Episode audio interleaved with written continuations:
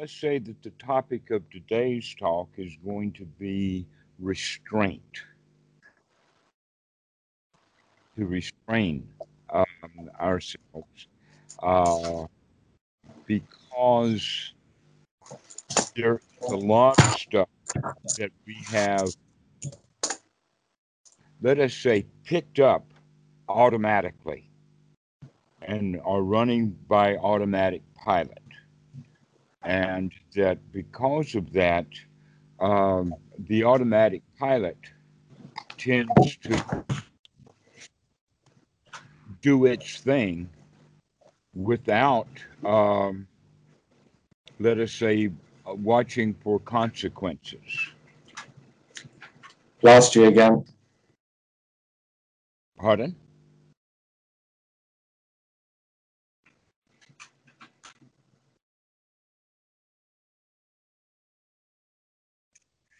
Sorry, I, I lost almost everything you just said. Last thing I heard is the automatic pilot tends to do what it what it wants or something along those lines. Yes. Apologize for the The connection. automatic pilot system tends to do whatever it wants to do. A clear example of that is the way that people drive cars.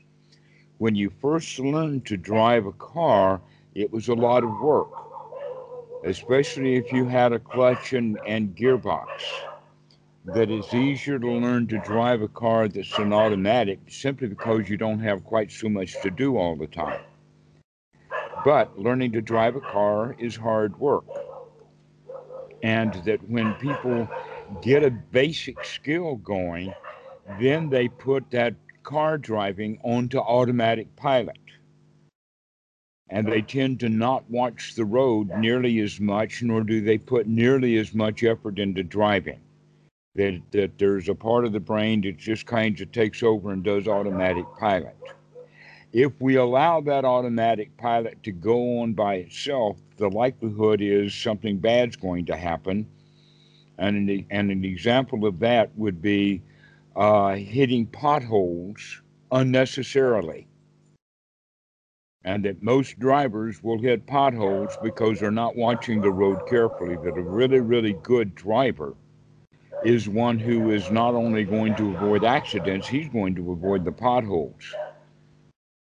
He can see the potholes in the road, and he's either going to drive um, across the pothole so that the wheels don't catch it, or he's going to swerve all the way out, or uh, take the precautions necessary so that he doesn't hit the pothole. But most drivers will just, because they're on automatic pilot, they don't pay attention to things like potholes, and that's why they hit them so much. And this is one of the reasons why cars need new tires and um, repairs from time to time, is because people are not careful watching the potholes. So, in the sense of restraint, then, one of the things that we can say is to drive correctly, we have to restrain the eyes. We have to restrain the eyes to keep them focused. It's almost like that uh, to drive correctly, we need to have what uh, is referred to as blinders or blinkers.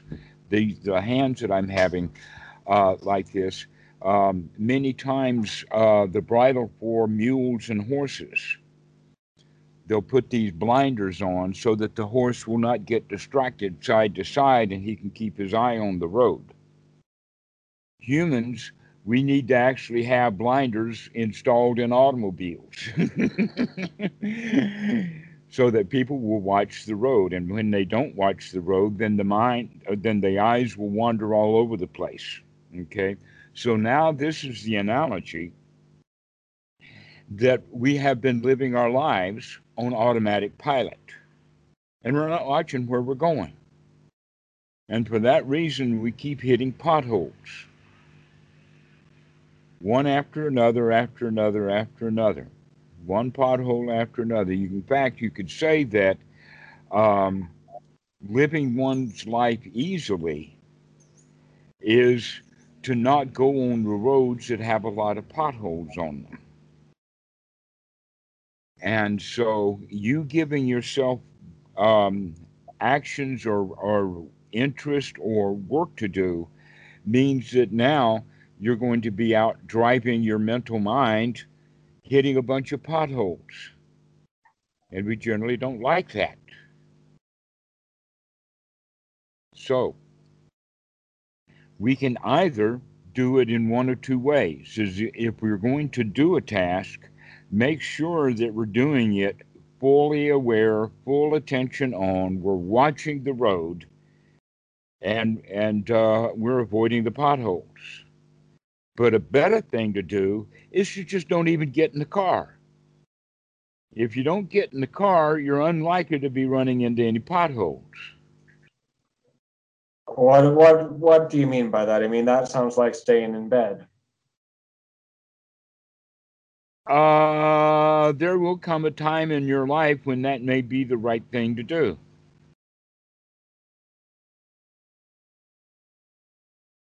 Like when you're sick or after you're 95 years old. People who make it to 95 generally spend the last 10 years or so close to the bed.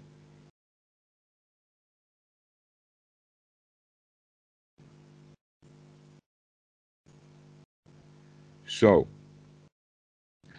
what we need to do is to learn to restrain the eyes.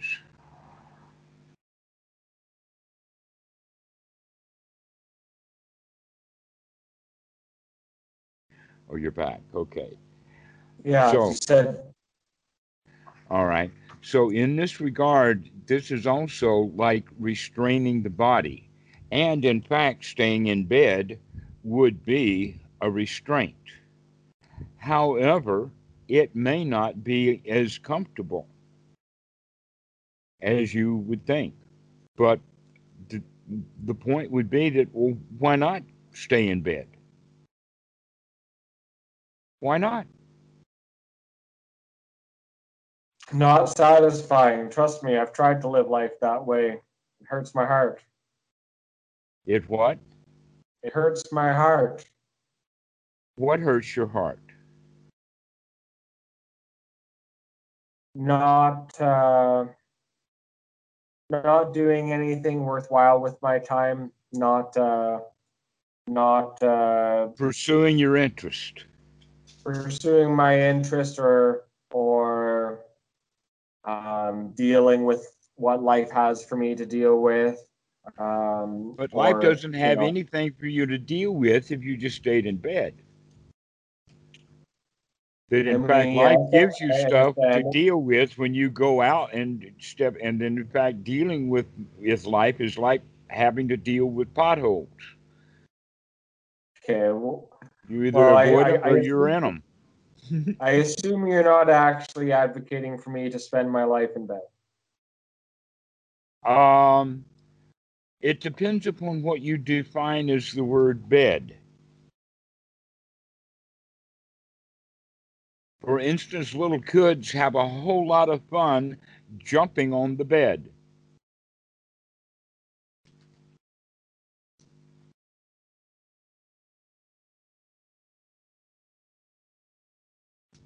Sorry. Some people I- get a very, very uh, comfortable uh, desk like arrangement with a big easy chair, and that's kind of like a bed.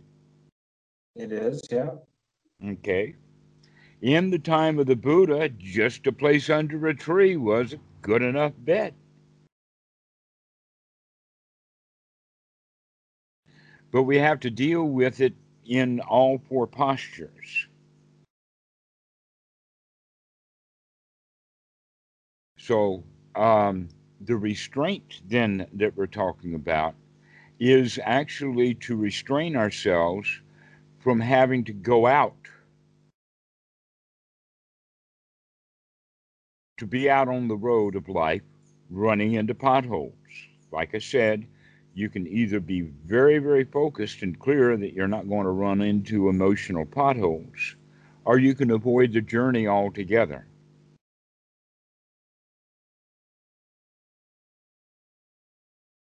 But most Don't people get don't. carried away. Most people are out there on the road just hitting one pothole after another.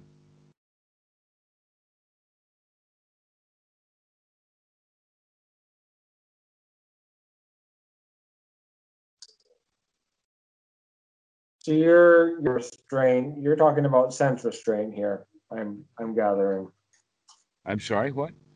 You're talking about sense restraint here. I'm gathering, not not getting too carried away with what I encounter in the environment in my head. Yes, that's actually one of the things that needs to be trained for is what do you want? In the sense of using wisdom. Or another way of looking at it, and this is a, a very modern phrase, it's certainly not in the sutras, but uh, the concept was right there in the time of the Buddha. And that was to do a, a cost benefit analysis for almost everything you do.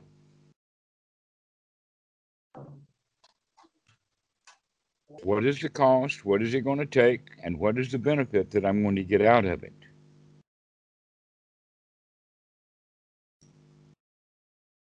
And when you begin to look at it from that perspective, you wind up recognizing that often the cost is greater than the benefit. Very often, yeah. Pardon? Very often, yeah. All right. So once we've made that determination that the cost is higher than the benefit, now we can restrain ourselves from making that cost because we can do without the benefit.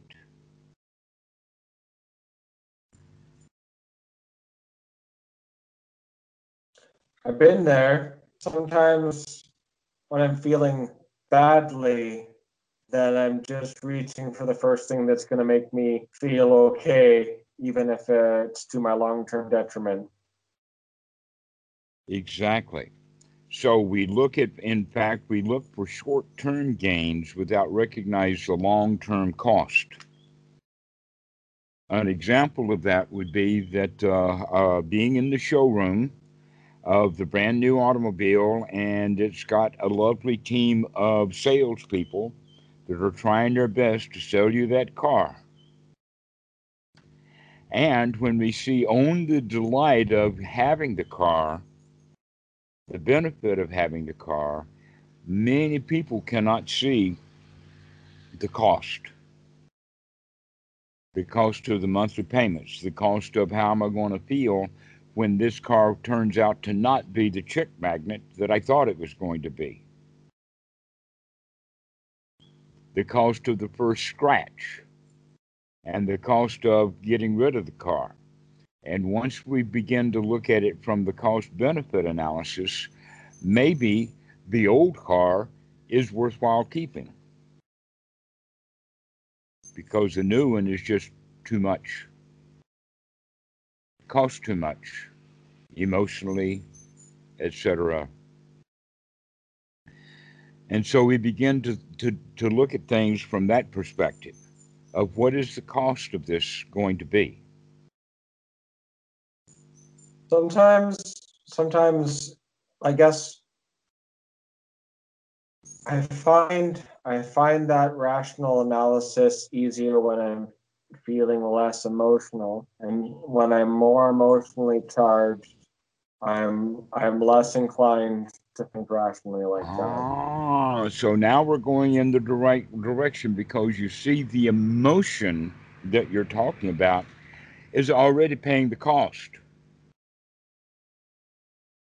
Our emotions is the cost. That's what drives us to do things. That's why it's called emotion. Is motion.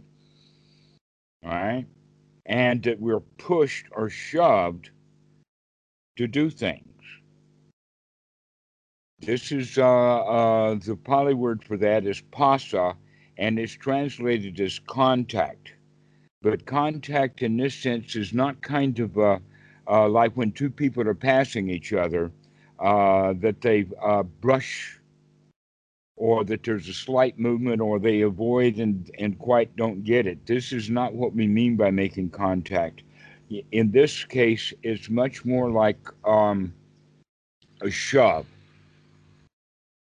So you're standing on the ledge and something comes up behind you and it contacts you and it contacts you enough to shove you over the edge. Another way that we would use contact is back in the uh, World War II, 1930s days, uh, aircraft. Uh, they would not uh, put batteries and starters and that kind of stuff on the plane because it was just weighed too much. And so, how they would start it is someone would take the propeller and throw it down like this really hard, while at the same time the um, uh, the pilot would throw the switch for the ignition. Right, and they call that contact, and then boom, and the contact then is what gets the engine started. So now we're talking about your engine has gotten started, you're in motion, the emotion. That's what is is the big cost. When in fact, you could have stayed in bed mentally. You could have been at rest mentally. You could have been relaxed mentally instead of out there being driven around by the things that you've allowed to contact you. All right. And so, in that, that sense, you can say that the contact then gives us a feeling. And the feeling that arises is either a feeling of I like it and I want it and I got to go get it, or the feeling of I don't like it and I've got to get rid of it, or the feeling of I don't know what that is, but I either got to take care of it or I got to run from it or I got to do something because I don't know what it is. Okay, so these are the three kinds of feelings that we have the feeling of liking, the feeling of not liking, and a feeling of I'm not sure whether I like it or not. That is not a neutral feeling, and in fact, a real neutral feeling would be no feeling at all because there's not much contact. But when something really contacts you, it can contact you in a really confusing kind of way. All right, so these are now the drives that we have that get us to do things in the sense of I like it. And because I like it, I want it. And the next insanity that humans put into that is I like it and I want it, therefore it must be good. I don't like it, yeah. I don't want it, therefore things must be bad. Or the third one, I don't know what it is, it might be dangerous.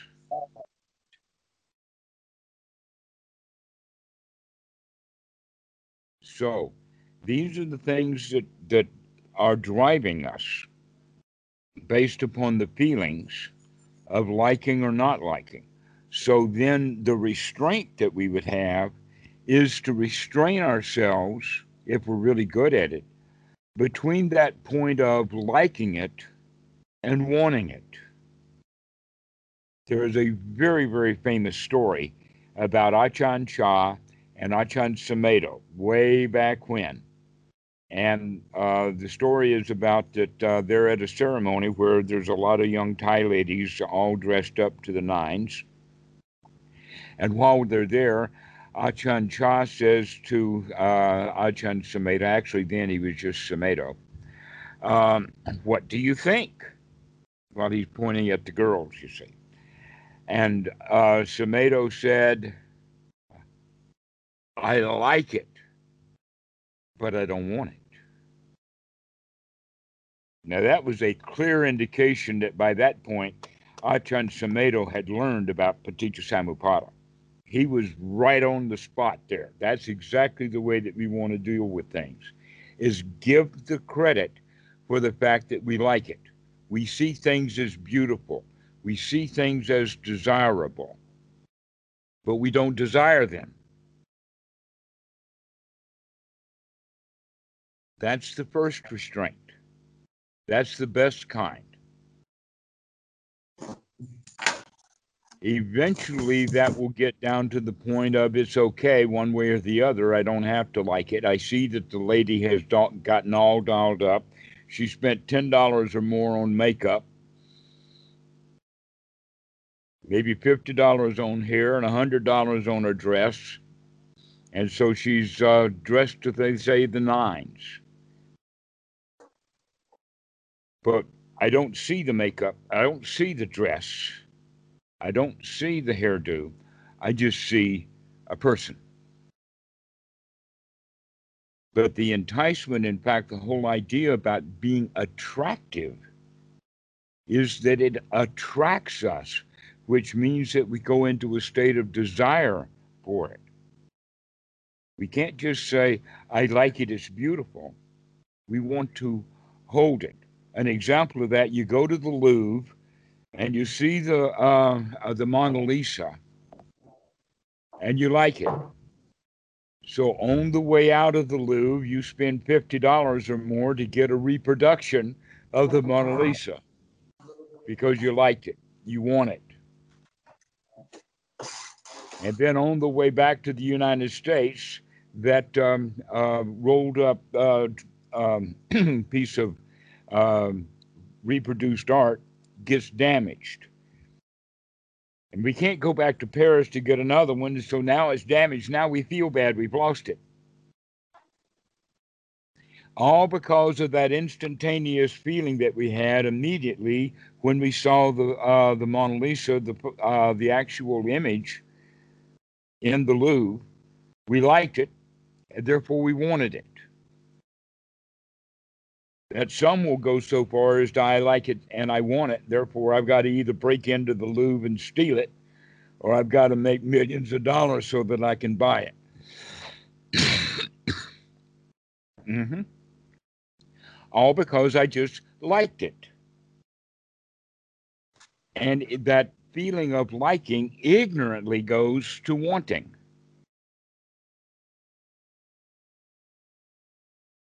And so uh, we can restrain ourselves in two places there. One is I like it and I want it, but I don't have to go all the way to the point of I've got to have it. I can like it and want it to just leave it that way. But that's a bit uncomfortable. The better place to do it is I like it, but I don't want it, which is the way that uh, was saying it. I like it, but I don't want it. So for you, you can say it in the sense of, well, I like those drugs, but now I don't want them. Because I can recognize the cost benefit analysis says that they're dangerous. Okay. That one thankfully is a lot clearer. Yeah. And so now we have two opportunities again of restraint. Uh, one, I can go and get what I'm looking for, but I have to do it in the sense of uh, not clinging or grasping or trying to get it mindlessly that I can go about mindfully, uh, tastefully, tactfully getting what I want. But that's a lot of work to drive to avoid the potholes. Better not to be out driving at all. Better just to say, I like it, but I don't want it.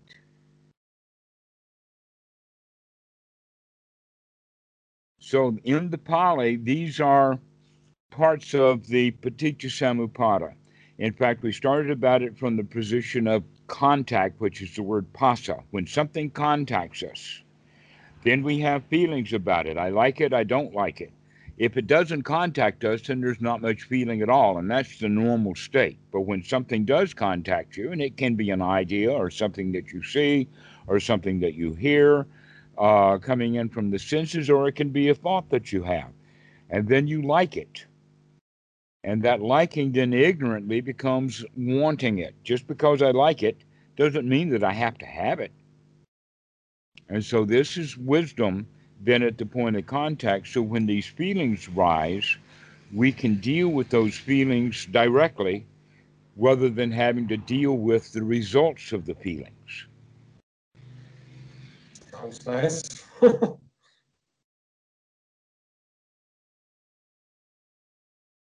If we don't have to deal with the res- and if things go too far, it goes from phassa to Vedana, which is the feelings, from Vedana to Tanha. That's, I want it. I want it. I got to have it. And then if we do get it, or we think we've got it, or if our, our, our grasping is strong enough, then this is what we mean by clinging. Actually, take it. So, uh, the feelings of, first off, I see it, it contacts me, I like it, therefore I want it. And now I've got to grab hold of it. If I grab hold of it, this is clinging. Now, there are four modes of clinging, and the four modes of clinging we'll talk about later. But basically, the four modes of clinging get us wound up in a woeful state. An example of that would be um, wanting to win an argument, and so we wind up getting angry. And anger is a woeful state. It's like hell itself. It's like a prison. We want desperately to get out of our anger. That's why we, uh, uh, but we think that I can get out of my anger by getting what I wanted. And so we will continue in the anger trying to get what we want, thinking that the anger will be finished when I get what I want. Well, guess what? I can stop the anger. I can turn around and walk away, and I can be un uh, and finished with my anger without getting what I want. And in fact, that's what happens generally. That people will spend and and exempt, exert so much um, cost in the bad feelings of wanting and desiring something, and then they don't get it, and so we walk away from it saying it's not worth the effort. This is, in fact, the entire story of the Aesop's fable of the fox jumping for the grapes. And when he could not get the grapes, he walked away saying, What?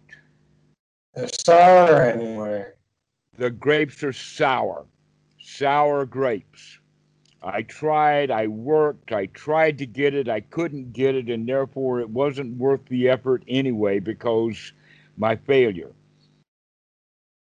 All right. So, the but the point is, is that why couldn't the fox have just looked at those grapes and says they're probably sour and just trotted on off with all of that jumping?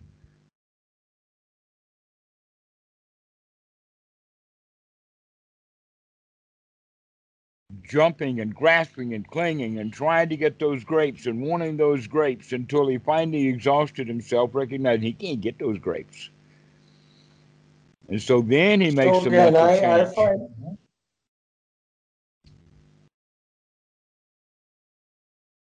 Sorry, I, I find I find this this kind of thing easy. I, same point, easy to do when I'm calm, and then when I have this anxiety in in you know this it sits it sits right here for me um, okay. This this uh, that just says what's going on right now isn't right. We have to we have to escape it. Then I have a lot harder time saying saying no, and I sit with that anxiety a fair bit. Okay, let's talk about this because this is a very very common thing. Most of the students have it. I'm glad that you brought it up. That not only did you bring it up, but you showed exactly where you can experience that stuff. Is right here in the chest area, down into the uh, um, uh, diaphragm area, uh, and generally not above the chest line. It's not up here, but it's in this area. All right, and you can call it anxiety, but here's the thing. Most of the people who deal with anxiety deal with it by trying to get rid of it by getting the object of their desire. Okay, I feel anxious and uptight, and instead of doing something about the uh, the uptightness, they want to go out and perform some activity, thinking that when that activity is finished, then the anxiety will go away. Guess what? It don't. But while we're uh, in, the, in Pardon? Back like a boomerang. Mm-hmm. Generally, what happens is is that while we're out trying to get the object of our desire, now we're thinking about the object of desire and we're not paying attention to the um, anxiety, and yet the anxiety is what's driving us all that time to go get what we want. What we're going to do with Anapanasati is start to work directly with that anxiety. rather than trying to do it in a secondary way. An example of that secondariness is, is that um, the guy wants a girlfriend, and he sees that uh, this old this guy over here has a lot of girlfriends, and he's also got a fancy car. Therefore, if I go get a fancy car, I can have a lot of girlfriends. Oh, oh, sorry, we split up there. Huh? Sorry, you you cracked up there. Oh, okay. What I said was is that this guy sees another guy that's got girlfriends and a fancy car, and so he says, "I have to have a fancy car too in order to get the girlfriends." But what neither one of them are looking at is how do they feel about the girls themselves. If they can deal directly with how they feel about the girls, then they can deal with that directly rather than having to go buy the car.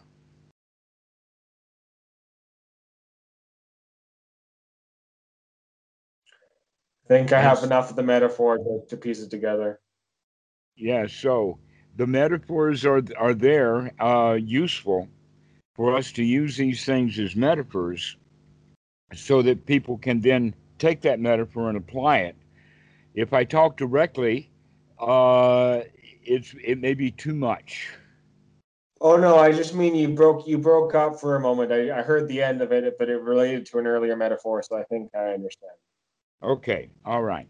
So basically, what we need to do is to go after the feelings directly, as opposed to listening to those feelings or heeding those feelings and going and getting the object that we thought was going to satisfy those feelings. Let's deal just with the feelings directly. What does it mean to heed them? That's an interesting one. What what what message do they have, or what, in what way am I heeding them? Um, All right, let's use this hunger. Generally, people think, oh, I am hungry, therefore let me go get something to eat. And that might be just going to the kitchen or going to the refrigerator. Some people will get in their car and drive to a restaurant to get something to eat. But there's also the possibility that, um, let us say, the monk is in the afternoon and he's way at the back of the Wat, so that it's like a 30 minute walk to the front of the Wat. And when he thinks about, well, I'm hungry now, but going and getting something to eat at the wrong time of the day, and look at how much effort it's going to take. We're talking about an hour's walking just because I have the feeling of hunger. Let me deal with the feeling of hunger directly. Right? How can I deal with the hunger directly? In other words, instead of using the hunger as a uh, as a trigger to go get something to eat, we can just merely use that trigger for something else. An example would be just take a drink of water. Or just ignore the, the feeling of hunger and it will go away.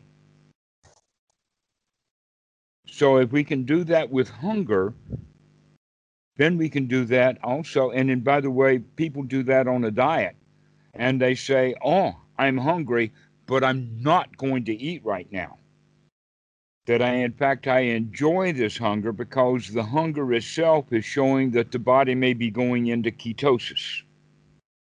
And so we actually want to be hungry.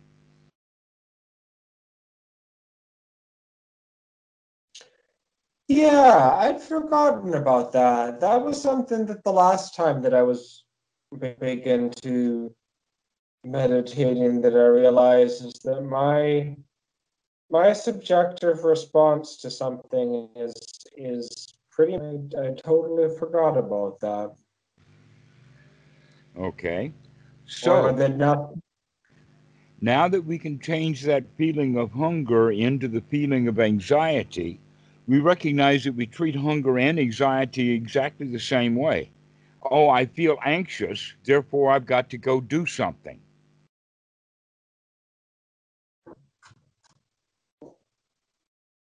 And so we go around doing things um, ignorantly and um, trying to pursue something that will resolve the anxiety on the inside rather than dealing with the anxiety directly. So, how can we deal with the anxiety directly?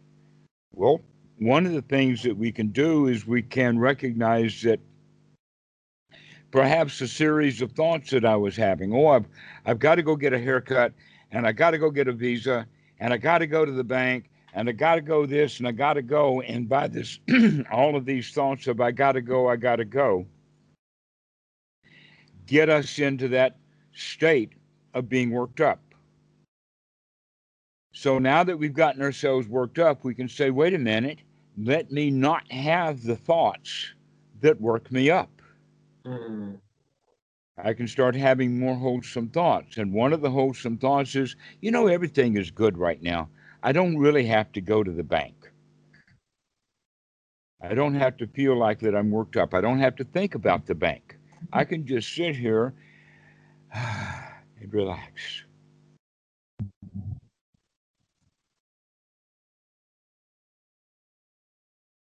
So when you talk about being in bed all the time, basically, yeah, metaphorically, just stay in bed.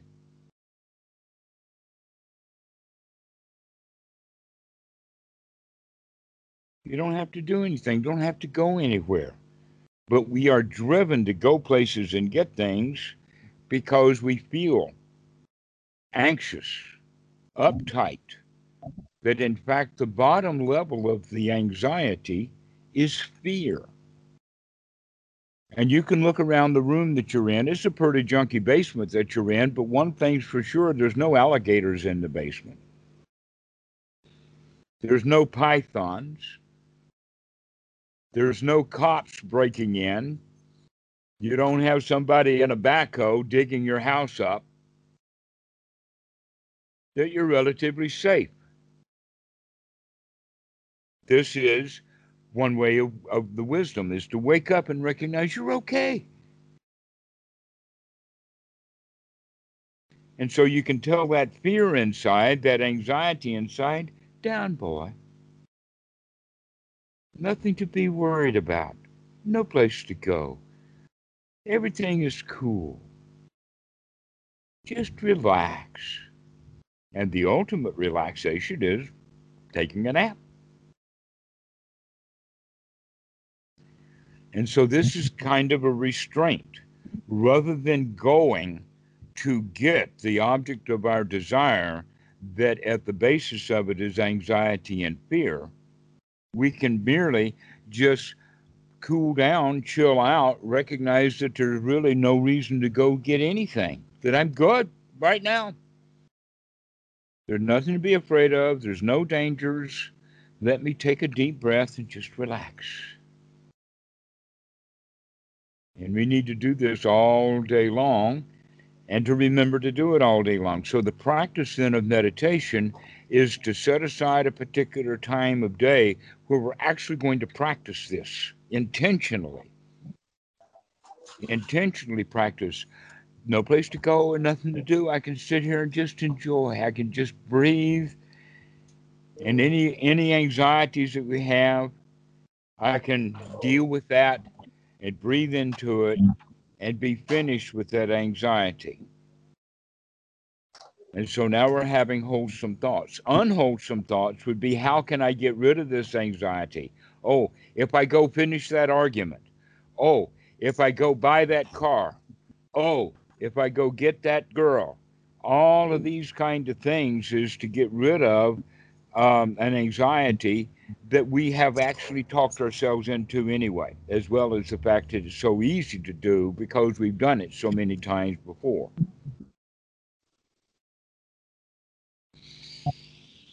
And so the way to deal with anxiety is to breathe. Breathe into it. See if you can move it. Look at the anxiety directly. Check it out. See if you can move it around. See if you can make it pulsate and grow. See if you can break it up. But we're going to be paying attention directly to how the body feels, the sensations actually of the body, with the idea that we can relax that. As you well know, go ahead. Oh, it's just that I, with uh, you know, there's physical pain, say from sitting too long. I've I've, I've heeded the advice to uh, don't sit too long. Don't sit too long. How long is too long?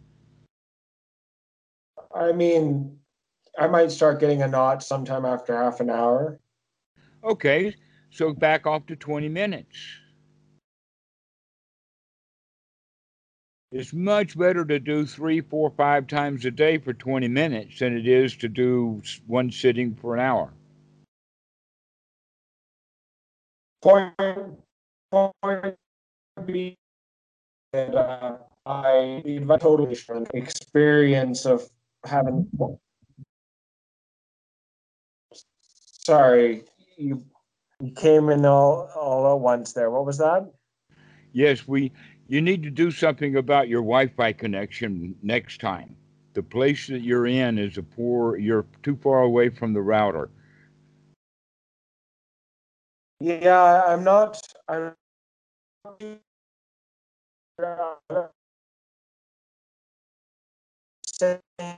Problem. Uh, house. I'm actually I've having a bit of a hard time this conversation too. You're frozen again right now. I have no idea what you're hearing or not hearing. I know. Yeah, you've been broken up for quite a while. Um, you need to make a, uh, the call with your cell phone closer to the router. You're too far away from the router. It's possibly upstairs. No, the router's router's just over there. Unfortunately, it, it must just be a weak router.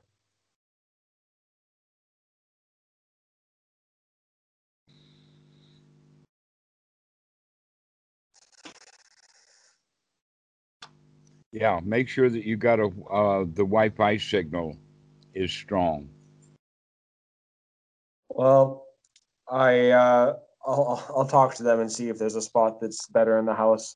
What I what I was saying was that with when I pay attention to the pain, just as I fully pay attention to it and I don't run from it, then I've had the experience of sitting there with physical sensation of pain but no mental sensation. And I never really considered doing that with um, my anxiety because I think of it as a thing rather than just a physical feeling. So just paying attention to the physical feeling could see.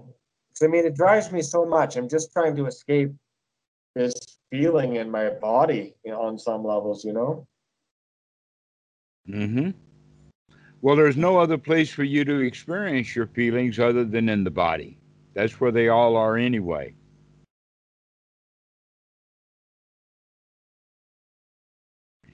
And so, working directly with the feelings, like I said, um, breathe deeply into them. See if you can move that feeling of anxiety around. See if you can get it to pulsate in the sense of it's very strong when you've got a full deep in breath and then it relaxes a bit when you're doing an out breath. See if you can move it around. Can you move it from up here? Can you move it down there? Can you move it from side to side? begin to play with it like a toy. And that's a whole different attitude about it. That it's a toy to play with rather than something that motivates you and drives you.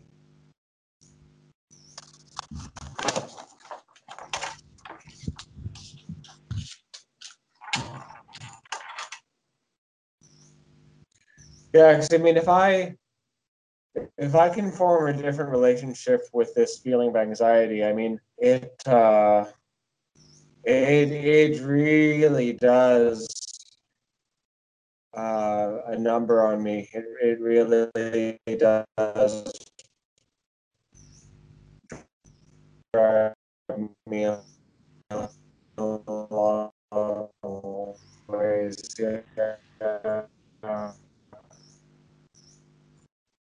Very hard to hear anything you have to say.